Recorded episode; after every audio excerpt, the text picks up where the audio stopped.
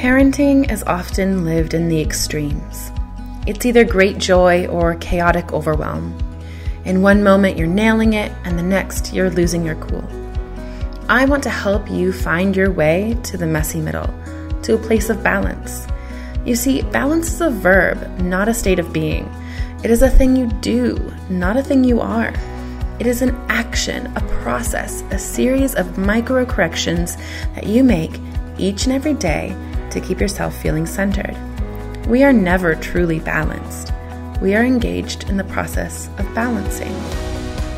Hello, I'm Dr. Laura Froyen, and this is the Balanced Parent Podcast, where overwhelmed, stressed out, and disconnected parents go to find tools, mindset shifts, and practices to help them stop yelling at the people they love and start connecting on a deeper level, all delivered with heaping doses of grace and compassion. Join me in conversations that will help you get clear on your goals and values and start showing up in your parenting, your relationships, your life with open hearted authenticity and balance. Let's go.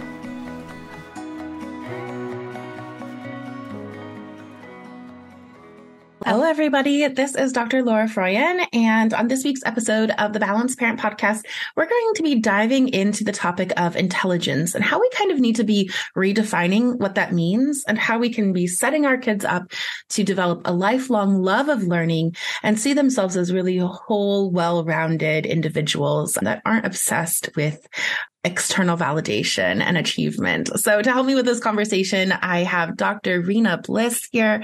Um, she's got a beautiful new book. Dr. Rina, thank you for being here.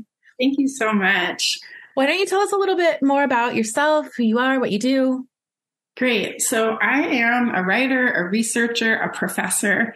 I am a professor at Rutgers University. I research, teach, and talk widely on health and illness and the relationship between genes and environments. I am really interested in education, pedagogy, parenting, of course. I'm a mom of three. I have identical twin kindergartners and a singleton four year old. So I'm just a person who is deeply interested in the relationship between the mind, the body, the environment, and especially what we can do as parents to help our kids along, help them be successful uh, emotionally and wise and knowledgeable and caring, compassionate human beings. Oh, that sounds like what we all want here, right? I mean, that's what we're going for is to raise compassionate, caring individuals who are going to go out there and impact the world in the way and in the level that's right for them. You know, it's Good stuff. Okay. So can you tell me a little bit about this idea of rethinking intelligence and what it means and why you think we need to shift the way we view it in this, in the world that we're in today? Definitely. To do that, I, I want to tell you a little bit about how I have thought of intelligence in the past, how I grew up and, you know, what it kind of meant to me growing up and why mm-hmm. I want us to move away from the kind yeah. of general narrative that still exists today. So I grew up in a mixed immigrant community in Los Angeles in the 80s and of course the 90s. and when I was little though, I was in this community where when I say mixed immigrant, I'm talking about like, you know, all kinds of people from all over the world. All the continents were represented. Like it was a very, very diverse, culturally rich, ethnically rich place. But one thing was similar about us, which is that the families that lived in my community were challenged by the fact that the parents had to work constantly working all hours working you know many jobs multiple jobs that kind of thing. So we didn't have a lot of help with first of all homework learning, you know, hand holding through difficult learning challenges or tasks, right? We didn't have help with our academics. And at the same time, a lot of us had parents who were ESL, English as a second language. of course. And so our parents were just struggling to communicate their own, you know, thoughts and feelings and everything in English. And so like for a lot of us, there wasn't you know, basic vocabulary in the household and, you know, books that were in English and things like that. So it's like, you know, we were challenged in that way. And yet testing was completely everywhere and constant, right? Like my first test that I remember, standardized intelligence, you know, aptitude kind of test was uh, at five. So at the age of mm-hmm. my kindergarten, kindergarten twins now. And, and, you know, it was so that I could place out of my elementary school, the public school I was zoned for, into a magnet school, which was supposed to give us, um, give gifted kids, that's how they called it, at mm-hmm. least today, gifted and talented kids, uh, an advanced curriculum, right? And my mom wanted this for me and my family wanted this for me. And all of the, you know, moms and families in, in my community wanted us to, to test up and out basically. Mm-hmm. But, but, you know, I didn't. And I mean, none of my none of my friends in my community did either, you know. Yeah. And, and so it was just, you know, the system was just really set against us, right?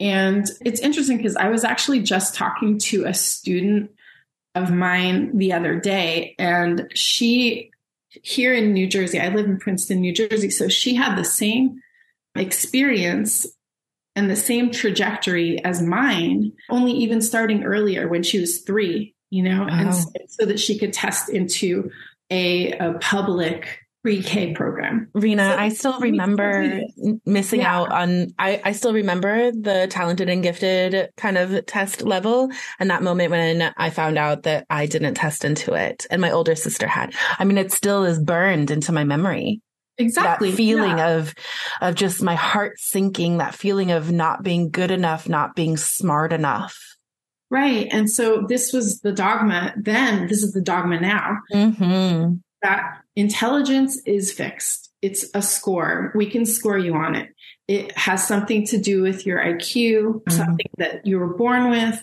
something that you got from your genes your parents you know passed it down to you and you know, there's a lot of talk now about this like genetic lottery. Like some of us are winners, some of us are losers. The winners have high intelligence, the losers are, you know, losers. They have low intelligence. And so this is the current dogma. And the whole principle of uh, intelligence testing is comparing and ranking people to each other, you know, people who are based like based on similar age or you know something usually it's age based right mm-hmm. um, but so that's the dogma as well is that we can score you because you compare to your peers as you know higher you know just average or lower right and mm-hmm. so that's like just that assumption that we have to compare each other you know that's yeah and actually you know i and that we are comparable right i mean so the i mean these tests are you know, the research on them, they're wildly biased.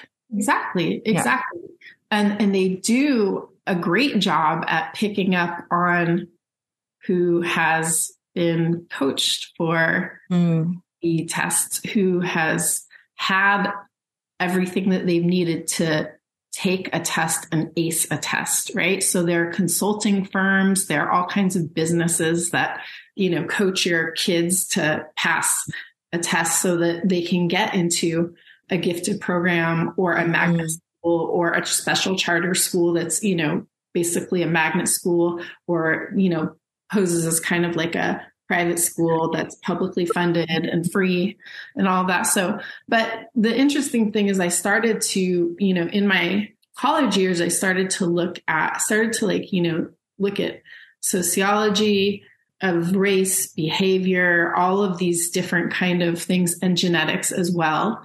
And I started to learn and build like kind of an expertise around genetics specifically and the relationship, as I was mentioning before, between genes and environments. And what I learned from all of that is that genetics actually tells us the opposite of that dogma. It tells us that our genomes give us the architecture of intelligence and give us the architecture of something that's really important, a concept that I think you know many people are starting to become familiar with, but that is neuroplasticity. Mm-hmm. That our brains are always growing and changing with respect to the environment. And our genomes are also doing that. Our genomes are changing with respect to the environment.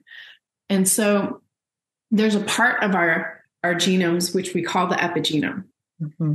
That is usually there are these DNA modifications. So modifications to our, our genes, basically. And they tend to fall closer to the um, like basically the upstream starter regions of the genes where they tell the genes, go ahead, turn on, express yourself, go to work, or don't be silent, chillax, don't do anything. And so all of this research into our genes has shown that most people have the genetic material and the architecture to do what they need to do to learn from their environment, to know things, right? To learn and to build mm-hmm. skill sets, you know, communicate, express themselves, all of these things. Because these parts of our genome, the epigenome, the parts of our of our DNA that are uh, responding to the environment and telling our genes whether to turn on or off mm-hmm. are very susceptible to things like pollution, stress, mm-hmm. you know, poor nutrition, poor quality of water, air, things like that.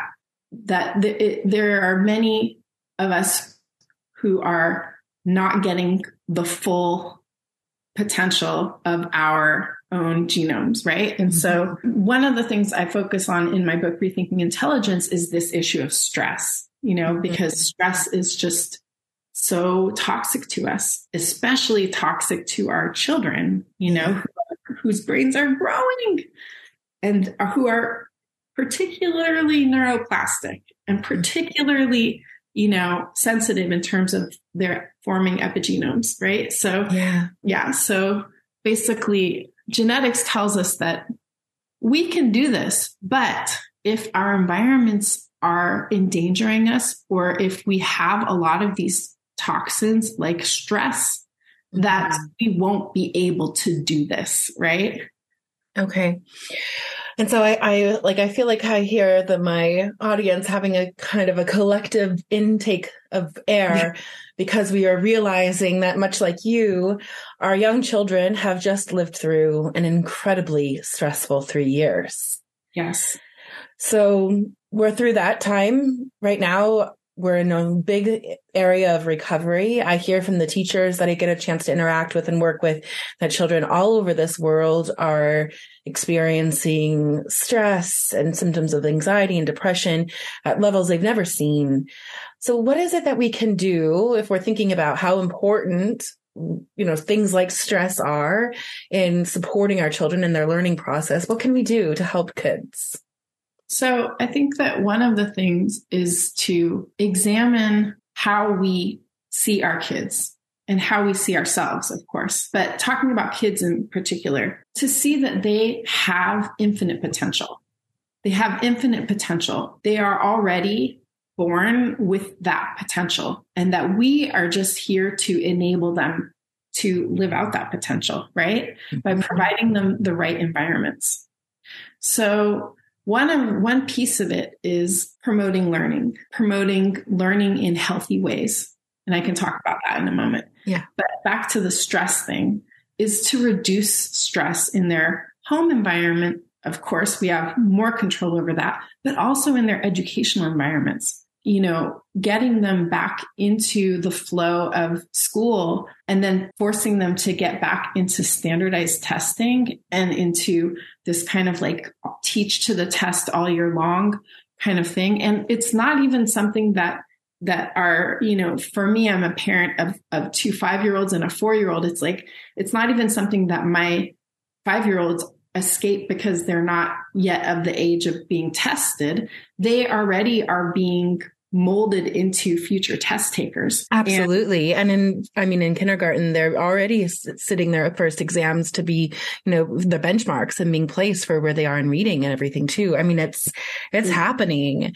And I think that that's something that a lot of families run into. Um, my family has been very privileged that due to the pandemic, we realized that public school was not a fit for one of my kids and we were able to move her into a situation where she doesn't have any of those test taking stressors. But lots of families aren't in a place where they can do that. They aren't able to move. And so I guess I, I'm wondering about what we can do as parents when we have little control over some of those stressors that are happening at school to help our children interpret what they're going through. Cause I think that that's, you know, for, for you and me, as we think about what that exact, you know, that test that we took when our result didn't let us get into the program.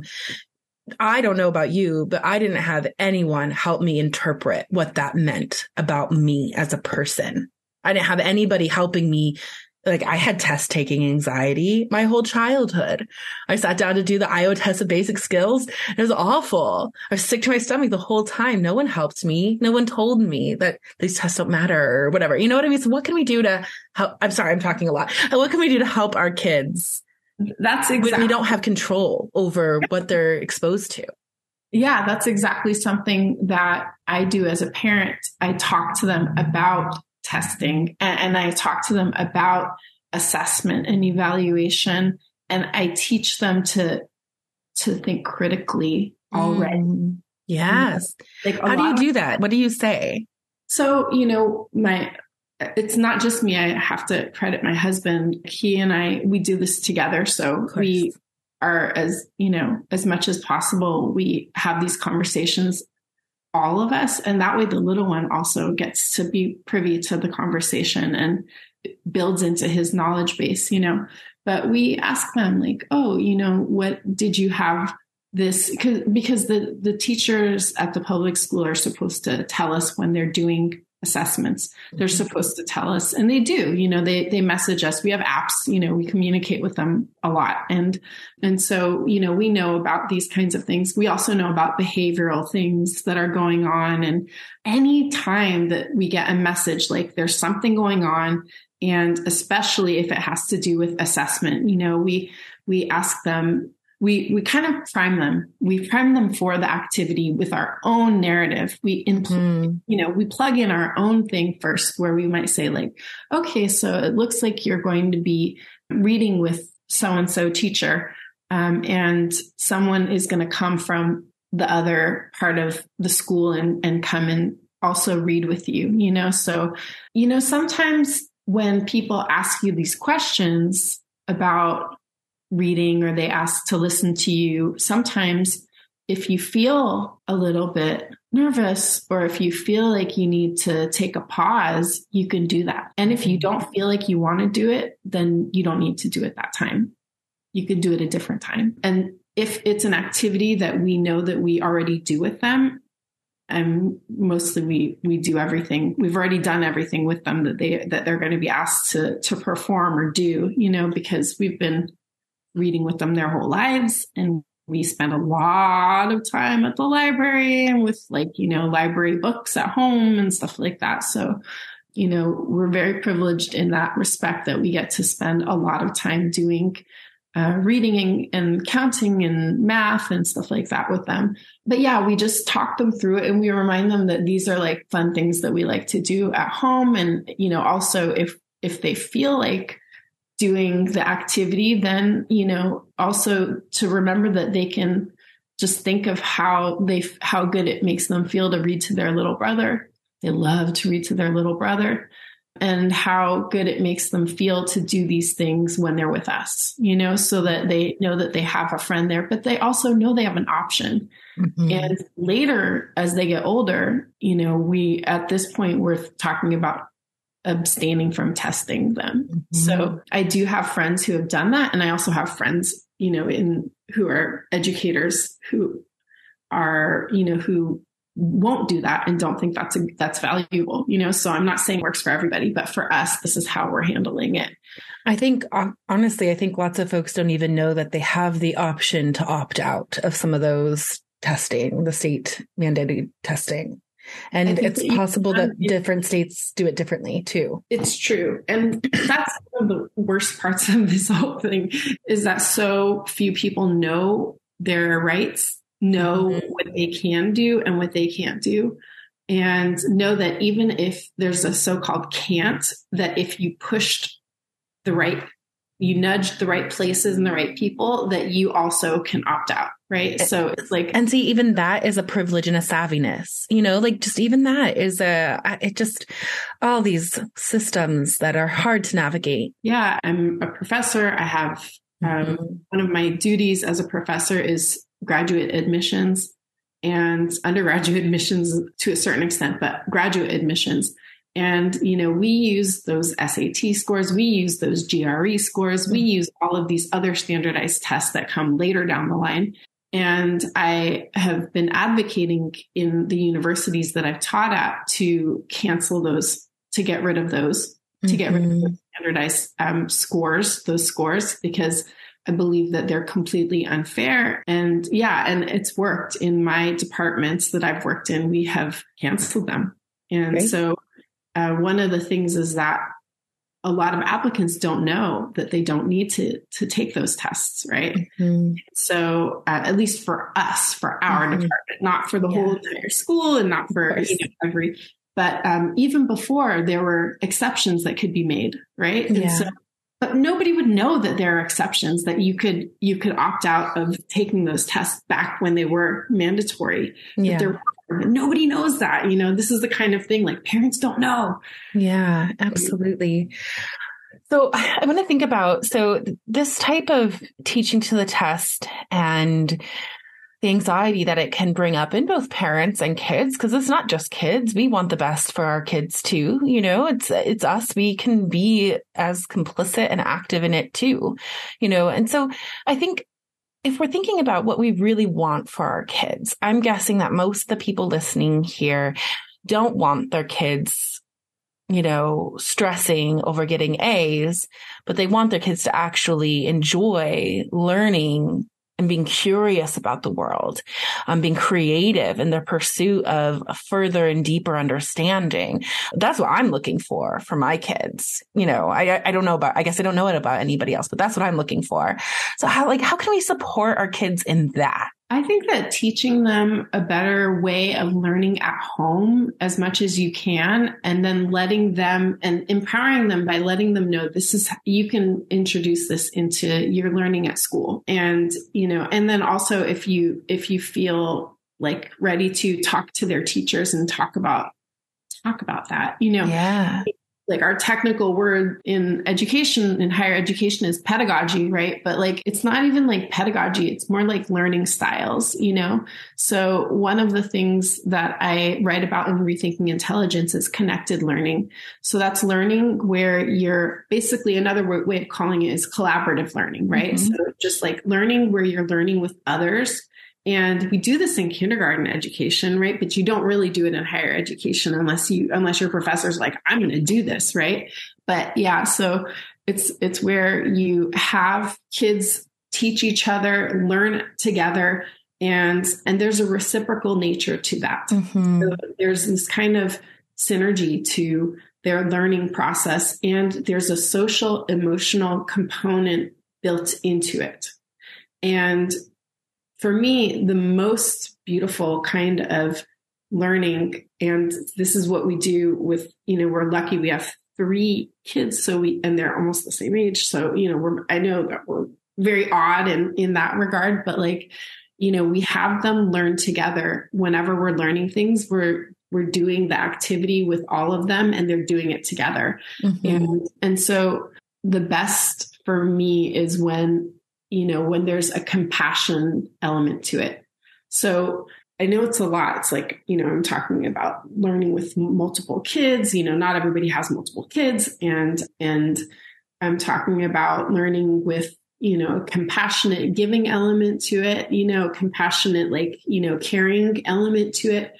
Giving is one of my favorite kind of tools, but you can actually do this if you're just one on one with one kid, right? Mm-hmm. So you you can be the other person who's learning with them And so the kind of activity that I write about in the book is, you know, is this kind of like shop that we set up where we're like, you know, and it doesn't have money because, you know, I don't even know. I don't know if I've ever had, if I, in the last like 20 years, if I've even had like coins or anything, you know, tangible, tangible money. But like, you know, we do like, you know, here's like, like a little heart that we've cut out, right? Like we've cut out these little hearts and like you can trade this heart. You can use this heart to pick a, a stuffy for your brother. Okay. But you've got this many hearts and you've got to, you know, you've got to pick from, from these over here and you want to make sure you save one for your other brother. And, you know, so it's mm-hmm. like a like and then they're going to give to you and but you know you might want to keep one in case you want to get a different thing for someone else for like daddy or whatever you know it's just like these kinds of like little like counting exercises that have mm-hmm. to do with giving right mm-hmm. or like another thing i read about is like you know doing a baking activity yeah a baking activity where you're baking something for grandma, grandpa, whatever, you know, like we're going to make this and how many do we need and how, and we're measuring and things like that. So it's just that kind of like turning what could be achieved on paper mm-hmm. with, you know, solo with no other human being connected to it, or it could be just achieved on like a computer or like your phone yeah. or app, turning it into like a whole love production. Yes, an experience. An experience. Yeah, yeah.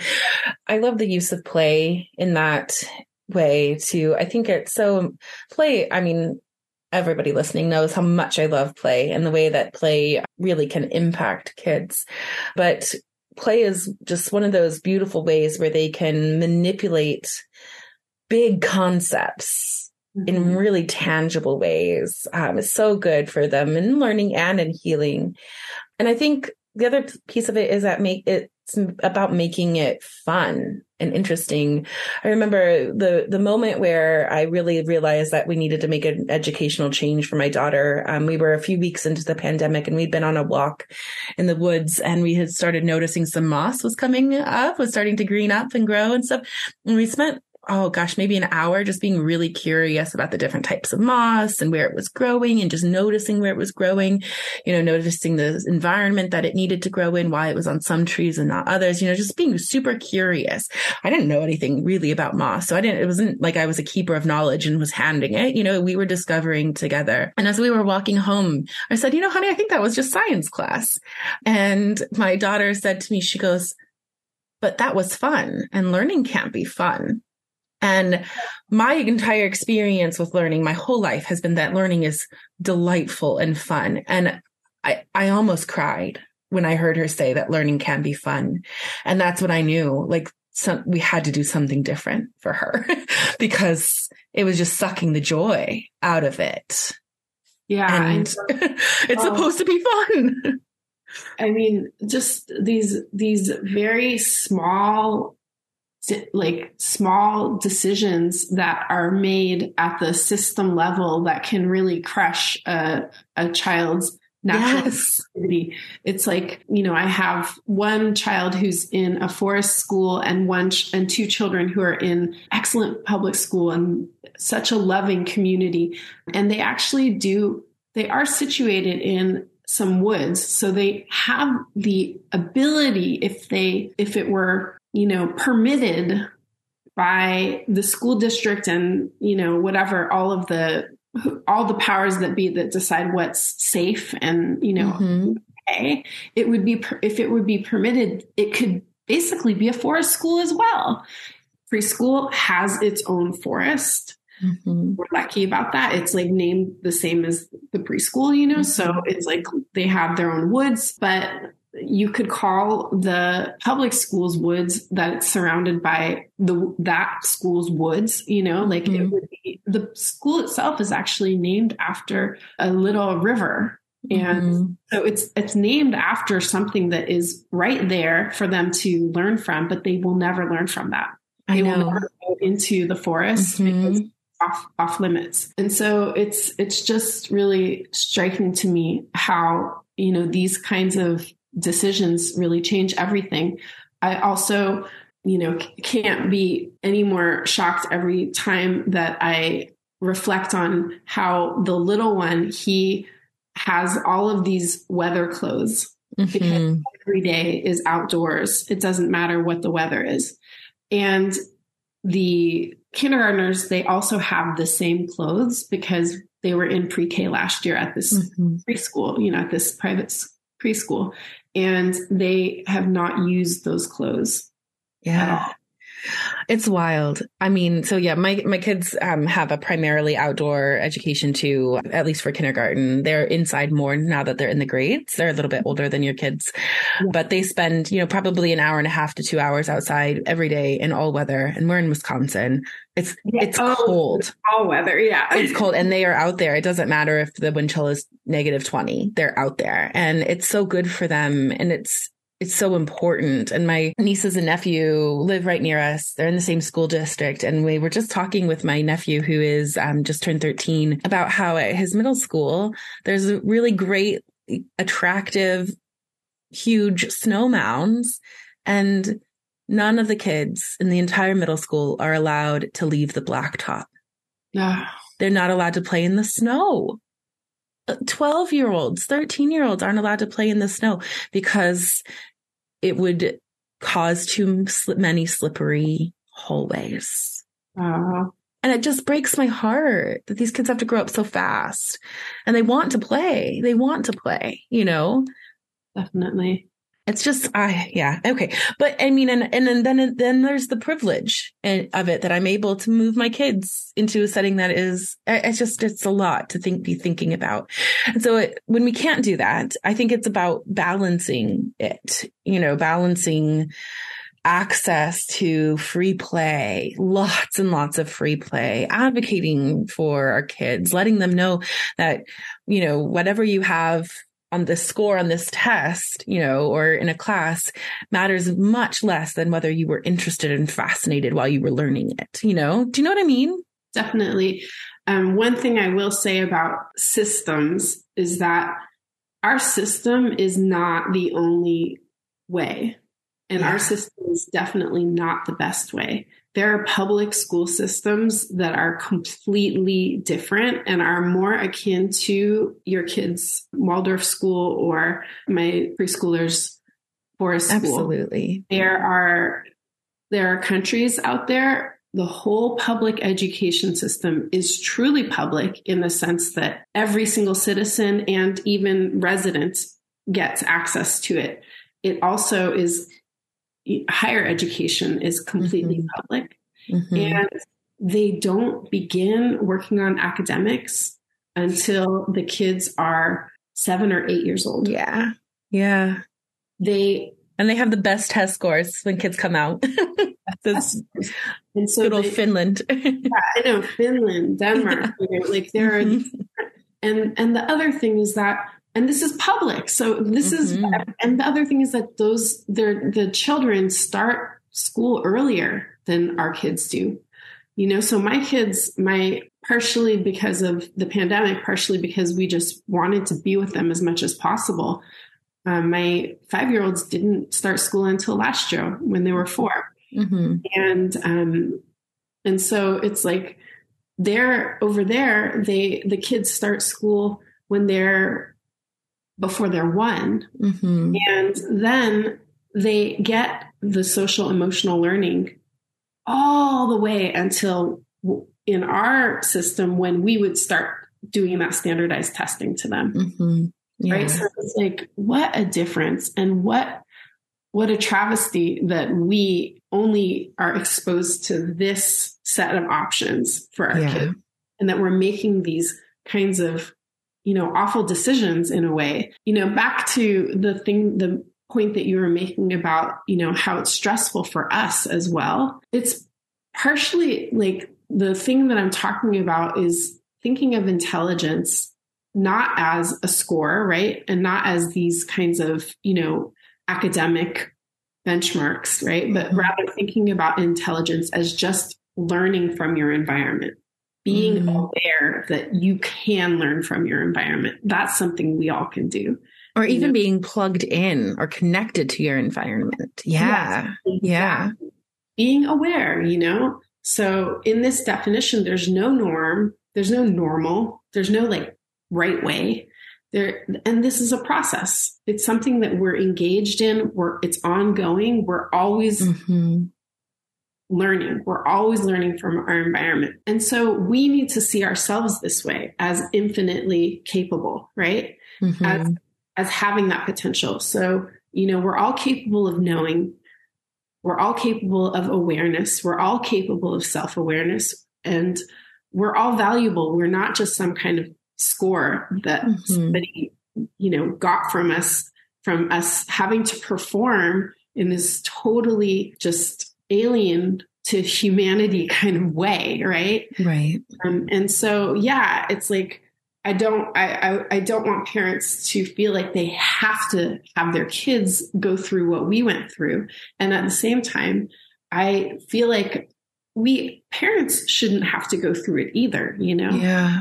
Um, our lives shouldn't be this kind of like siloed, think by yourself, you know, put like clock in and do your work and then clock out and like, you know, it's just all of that is so bloodless. It's not healthy for us either, you know? Yeah, I don't think it's how we were meant to live as a as a species. I don't think that it's how we've evolved to live. We are have evolved to be deeply connected to one another. Yeah, and and to to rest and play. I mean, those are things that are our birthright as humans that the modern educational system and capitalism systems don't allow us to engage with in the same ways, especially here in the US. Okay. So I just want to have a, a second here as we're wrapping up. I want to have maybe like a few just very practical things that families can do today. And I feel like we've already even talked about them. Yeah. Give your kids opportunities for free play um, yes. with you by themselves outside. So opportunities for lots of free play. Another one I feel like that we've covered, so I'm just kind of summarizing, is giving them the narrative about their experiences that reflects your worldview and how you want them to be thinking about themselves. So being really conscious and aware and intentional about the narrative and not just leaving it up to a child's brain to draw conclusions about themselves and their position in the world. Yeah. Yes, definitely. So having those kind of proactive conversations.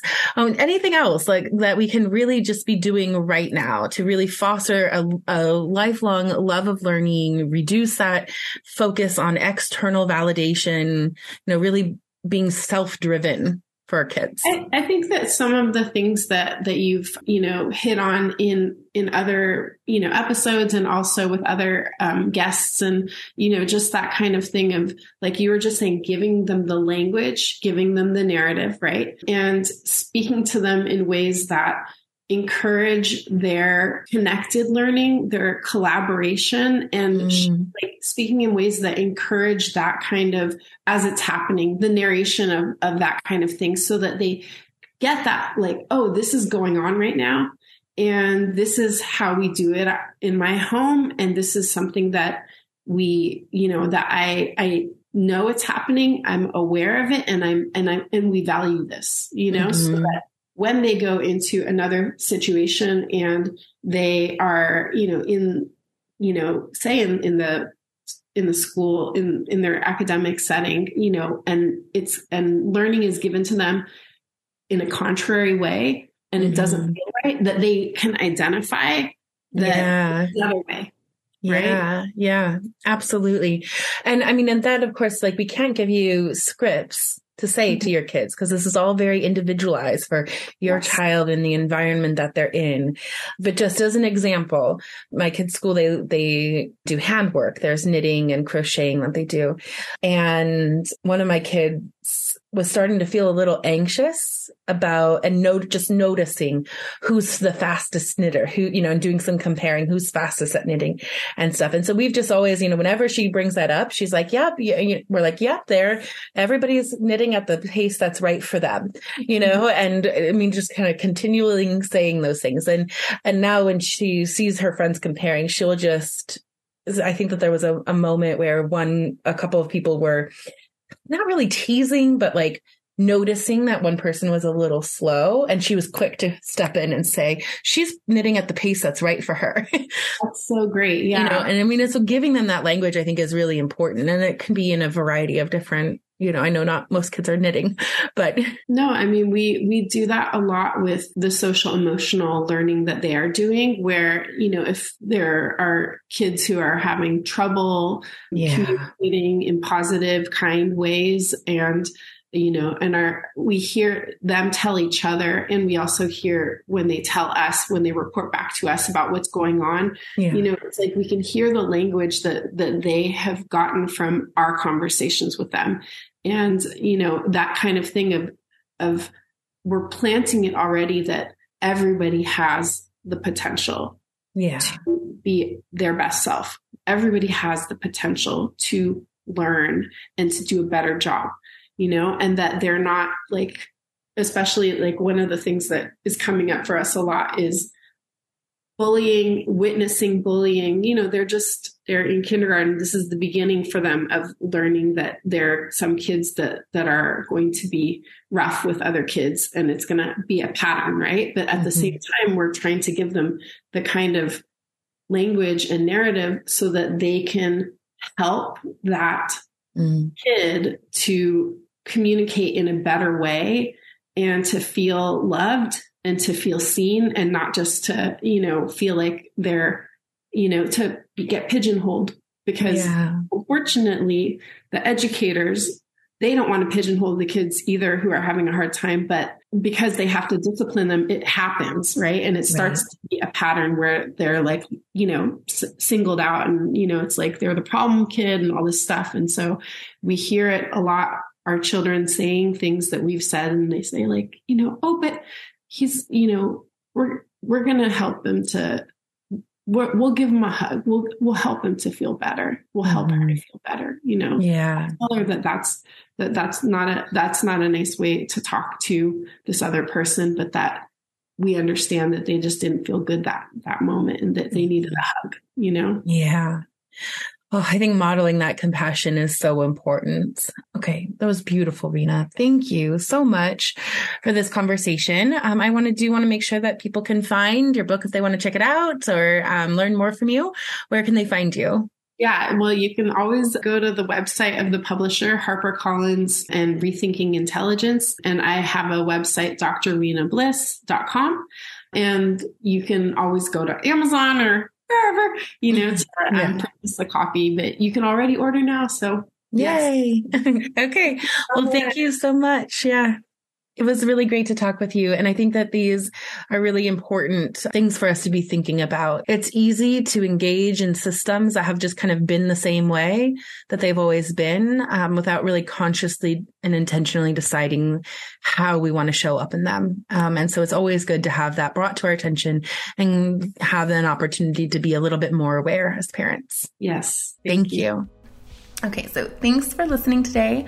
Um, remember to subscribe to the podcast. And if it was helpful, leave me a review. That really helps others find the podcast and join us in this really important work of um, creating a parenthood that we don't have to escape from and creating a childhood for our kids that they don't have to recover from. And if you're listening, grab a screenshot and tag me on Instagram so that I can give you a shout out. Um, and definitely go follow me on Instagram. I'm at Laura Froyen, PhD. Um, that's where you can get a behind the scenes look at what balanced conscious parenting looks like in action with my family. And plus, I share a lot of other really great resources there too. All right, that's it for me today. I hope that you keep taking really good care of your kids and your family and each other, and most importantly, of yourself. And just remember balance is a verb, and you're already doing it. You've got this.